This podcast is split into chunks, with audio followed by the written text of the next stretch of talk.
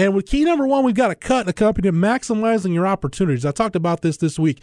Texas in their two conference losses, they've had two big time drives, big time scoring opportunities with drives that started in plus territory. You think about the muffed punt against Oklahoma State and the fourth down stop against Texas Tech early in the second half, where they got the ball in plus territory and failed on fourth down. Now they have had other drives, and Sark will talk about some of these where they might have missed field goals, but I think those two drives stand out where you don't get any points off of a sudden change. Uh, and I asked Sark about that in the Zoom call yesterday. Yeah, we do. Um, we do. You know, we, we try to, and we try to make sure the players are understanding of what we might do in those scenarios uh, when they come up.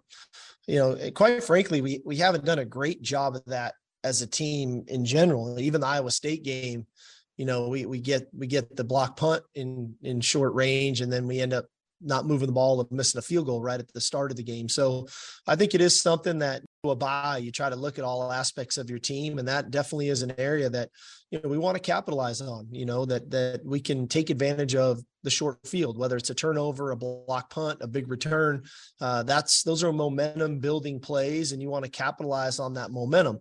That's when I talk about playing complementary football. That that's what I'm referring to. You know that that both sides are feeding off of each other as well as special teams. So, um, you know, the ideally, you know, we perform better when we get that opportunity Saturday. You want to beat a team like Kansas State that's disciplined, that's not going to beat themselves, that's going to force you to make mistakes you've got to maximize your scoring opportunities when you get them. If you get a turnover or a big special teams play and you get the ball in plus territory, you got to at least get three out of it. And but ideally, you'd like to go get a touchdown. So I know we talked about that yesterday, but that's huge for me in this one. Is Texas cannot let those opportunities go by the wayside. You got an opportunity on the road to really stick it to the opponent, get them behind the eight ball, maybe get them pushing that boulder up the hill, maximize your opportunities. Key number two for me, Snoop winning on money downs and and, and Rod Babers coined the term money downs because Rod considers third and fourth down, especially when you're in a league like the Big Twelve and really football period. As coaches have gotten more analytics conscious and they realize going for it on fourth down in a lot of cases makes sense. But I do want to look at this. This is uh, CFBgraphs.com at StatsOWar on Twitter does a really good job with some of the analytical data. Third and fourth, so basically money down success rate, third and fourth down success rate for the Texas offense 40% success rate on money downs, 89th in the country. K State defensively, a 35.58% success rate, 21st in the country. Success, 21st in the country in terms of defensive success rate on money downs. Texas has got to win money downs. They did not do that against Oklahoma State. We talked about the failed fourth down conversion in plus territory, but you go back to that game, as bad as Texas was on third down in that game, Texas was three for 17 on third down in the Oklahoma State game. You cannot have a repeat of that if you're going to win. And then we talked about the success that Oklahoma State had uh, on uh, on offense on third down. You just can't have a repeat of that if you're going to win the game on Saturday. So winning on money downs for Texas is going to be monumental in this game. They've got to go win on money downs. And my third key to a Longhorn victory: fix your old issues. No old problems resurfacing Sark being patient. Don't abandon the run. Feed Bijan and Roschon when you're talking about the offense. Defensively, shore up the middle of the field. No careless penalties. Talk about the third down conversions Texas has allowed.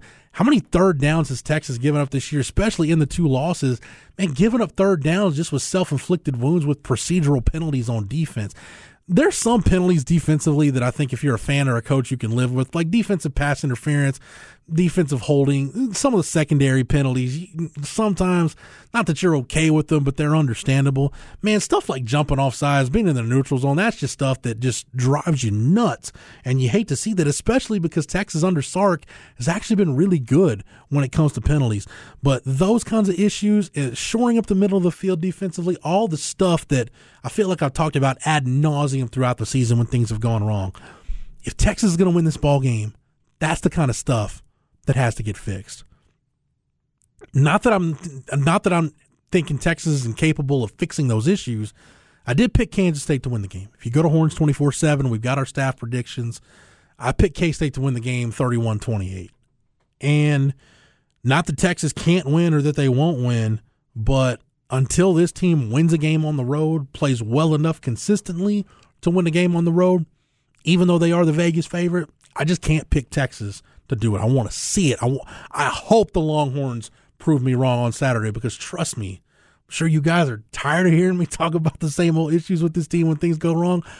I'm tired of talking about the same old issues with this team when things go wrong. So I definitely would like to see Texas turn the page. And just like we talked about with Mike Roach when we had our recruiting chat last segment, for this program to start to hit an upward trajectory, you've got to win one of these marquee games at some point. This would be a signature win for Steve Sarkisian. Go on the road, beat a ranked Kansas State team, coming back home to play TCU. You've been good at home. That's going to be a night game on ABC, a chance to make a statement. You can set yourself up for a really, really nice November. Truly a November to remember but that all starts if you take care of business in Manhattan on Saturday. We will take a break so we can come back and finish up business and finish up a Friday edition of Light the Tower on the Horn, live, local, and digital, on the Horn app and at hornfm.com.